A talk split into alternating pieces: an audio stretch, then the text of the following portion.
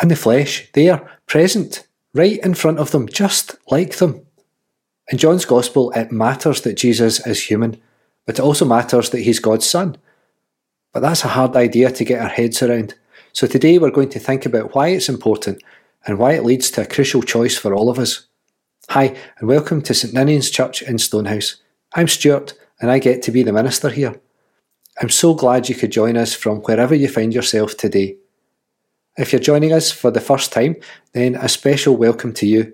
You can find out all about our community and activities, as well as take an opportunity to give generously on our website at st-ninians-stonehouse.org.uk. I'm joined today in leading worship by Blake, who will read for us, and Yvonne, who will lead us in prayer. Whoever eats my flesh and drinks my blood remains in me, and I in them. Just as the living Father sent me, and I will live because of the Father. So the one who feeds on me will live because of me. This is the bread that came down from heaven.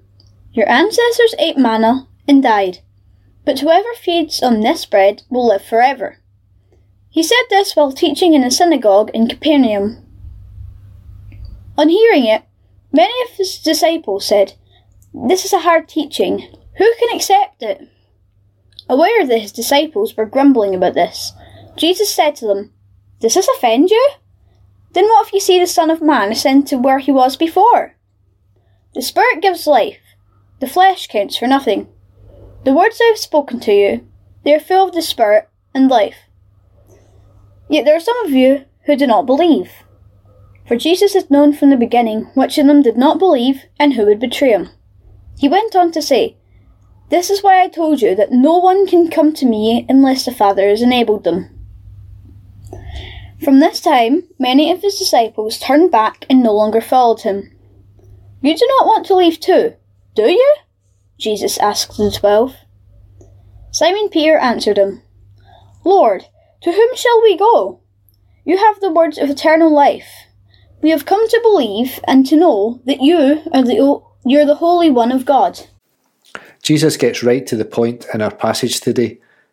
What about you lot? Do you want to leave too? We're on week five in chapter six of John's Gospel, and to be honest, that feels like a very long time. At least it does for me. Five weeks on this one teaching. But then, when we come to the end of this long conversation about the bread of life, Jesus seems to address the lack of enthusiasm of those listening head on. It all started with a free lunch. Jesus miraculously feeds more than 5,000 people, and they want more. So Jesus starts to teach them that what they're searching for to fill their lives, to fill their empty souls, is a different kind of bread. Him, Jesus. That's what they've been yearning for. But they don't get it. Especially when he starts to talk about eating his flesh and drinking his blood. And to be honest, it's not hard to see why they struggled. It's a pretty strange thing to say. But then John's Gospel isn't like the other three. It's much more interested in who Jesus is and what it means for him to be both the Son of God and also human. We call that incarnation, which means in the flesh. This story is about what it means for God to turn up in the flesh and to be with us in person. Richard Rohr suggests that God loves things by becoming them. I love that. The idea of Jesus being both human and divine at the same time is something that's hard for all of us, I think. But to understand it as an act of love helps. It was one of the biggest problems for the early church. Some people thought Jesus was a holy man with strange powers that were from God, but he was just a man. Others thought that he was God, kind of dressed up as a human, but he didn't really feel all the same things that we do because, well, because he's God. Why would he subject himself to that? That's where the problems with this teaching about bread kind of come to head, and they've been praying for a while. In chapter 3, a teacher called Nicodemus goes to see Jesus and is told that he has to be born again of spirit, not flesh. And Nicodemus doesn't understand.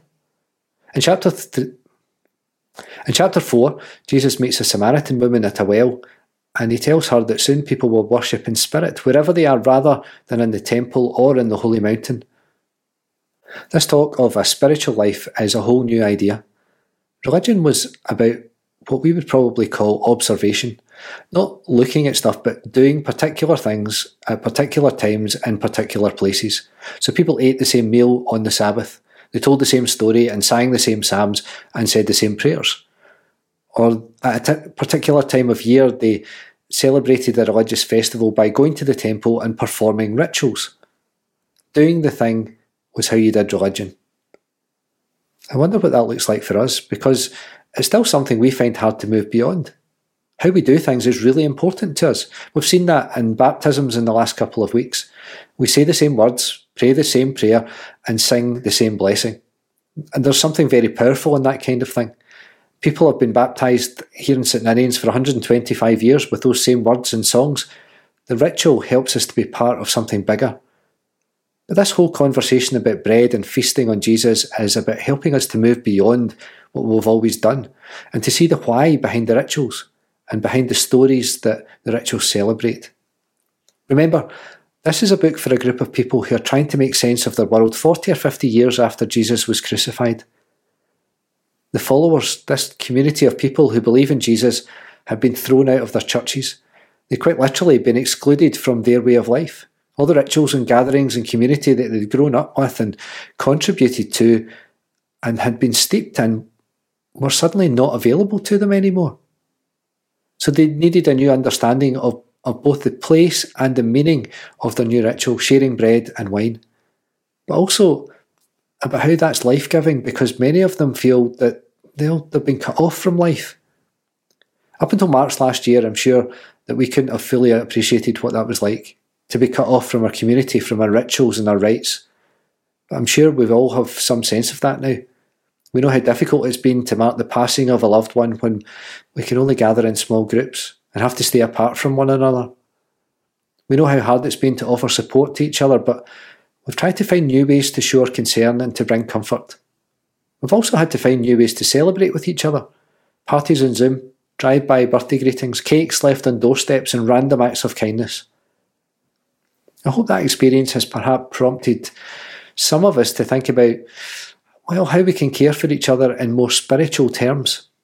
Of course, being present, being there in the flesh is important. That's the whole point of Jesus, isn't it? But it's not the only point of Jesus.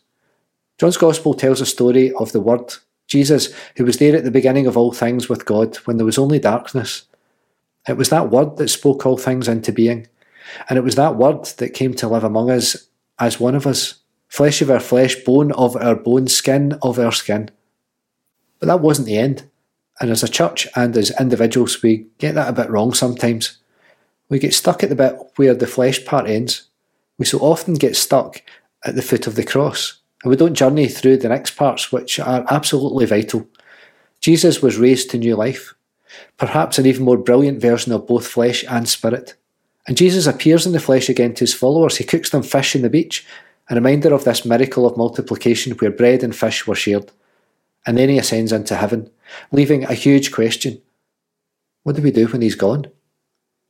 Well, for the writer of John's Gospel, the answer is both practical and spiritual. We can do stuff in person, but we can also do things that are spiritual. I said before that one of the things about eating bread is that the food becomes part of us. It fuels us and gives us energy. So to feast on Jesus means that he becomes part of us, inseparable from us. And that's hard. It was too hard for some of them, and it's too hard for some of us too. So they gave up, and sometimes we give up. John's Gospel offers a pretty stark in or out choice here. And that was important for that community. They had to know. You couldn't be sort of in.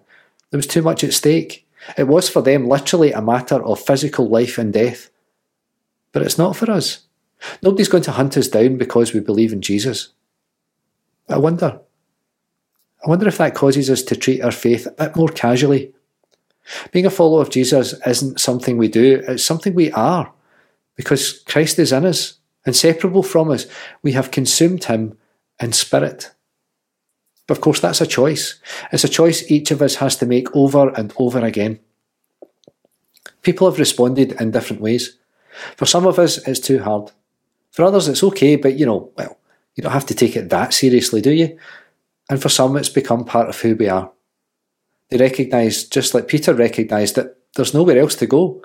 that the alternatives are empty and trivial, poor imitations of what we really need. I wonder if we can say those words and mean them. Lord, to whom shall we go? You have the words of eternal life. We've come to believe and know that you are the Holy One of God.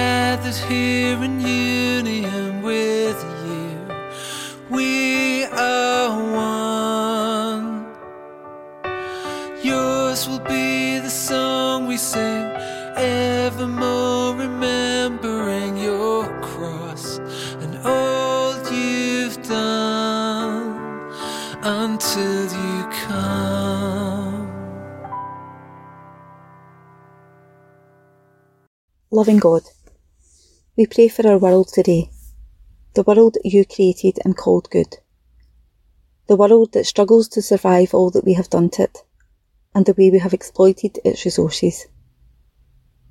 Nurturing God, show us how to better care for the beauty and the wonder of all creation.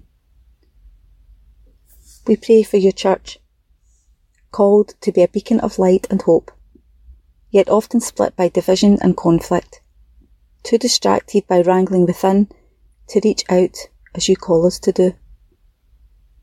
Bring peace to your church and to your people. Peace beyond understanding. Peace founded on Christ, the Prince of Peace. In places where the church is growing, may they not mistake success for faithfulness. In places where it is declining or even disappearing, may we not panic and think you have abandoned us. Remind us of Jesus, of the troubles he faced, and which he promised to those who followed him. Remind us of his strength, made perfect in weakness. Today we pray for our brothers and sisters across the world who long for the freedoms that we take for granted, to worship together in a dedicated building, to worship together anywhere. Bring your comfort and protection to those who have lost loved ones and are themselves at risk of injury, torture, or death because of objections and opposition to the faith they profess and practice. Lord, we lift up to you the people of Afghanistan. We pray that you would take hold of them and walk them through this fearful time. Protect them under your wing and help them feel the comfort and peace that only comes from your powerful presence. We cry out to you for a world able to live and let live. A world able to celebrate the diverse strands of belief and ritual, affirming our common ground of treating others as we wish them to treat us. We thank you, Lord, for all the joys we have here at St Ninian's and in our community. We pray that people feel at home when they come through our doors, that our church is a place where they feel safe and welcome. As we begin to come out of the restrictions placed upon us over the last 18 months, we pray for all the groups who will meet here, for the leaders and volunteers who will give of their time and skills. Lord, as our children and young adults start a new academic year at school, college, university, we ask that you give them guidance, strength, and support, for they have shown resilience and commitment throughout this pandemic, amidst the disruption of their education and their routines. In the silence, we bring before you all those who have been on our mind this past week, those who are ill at home or in hospital, those who are mourning the loss of a loved one, those who are finding life hard and a struggle.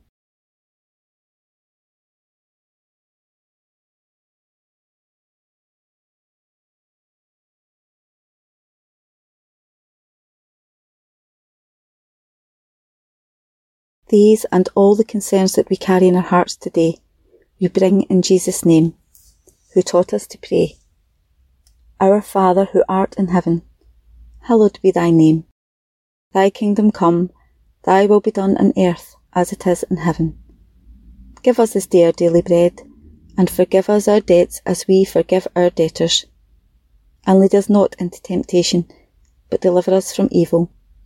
For thine is the kingdom, the power, and the glory for ever. Amen. From gathered space in home or sanctuary, virtual or in person, God, travel with us into this week. And may the presence of God be a blessing to us and those whom we meet, and may we live out that blessing. May the hope of God never be contained or captured, but allowed to grow and thrive in our lives, in our homes, in our communities, and in our world.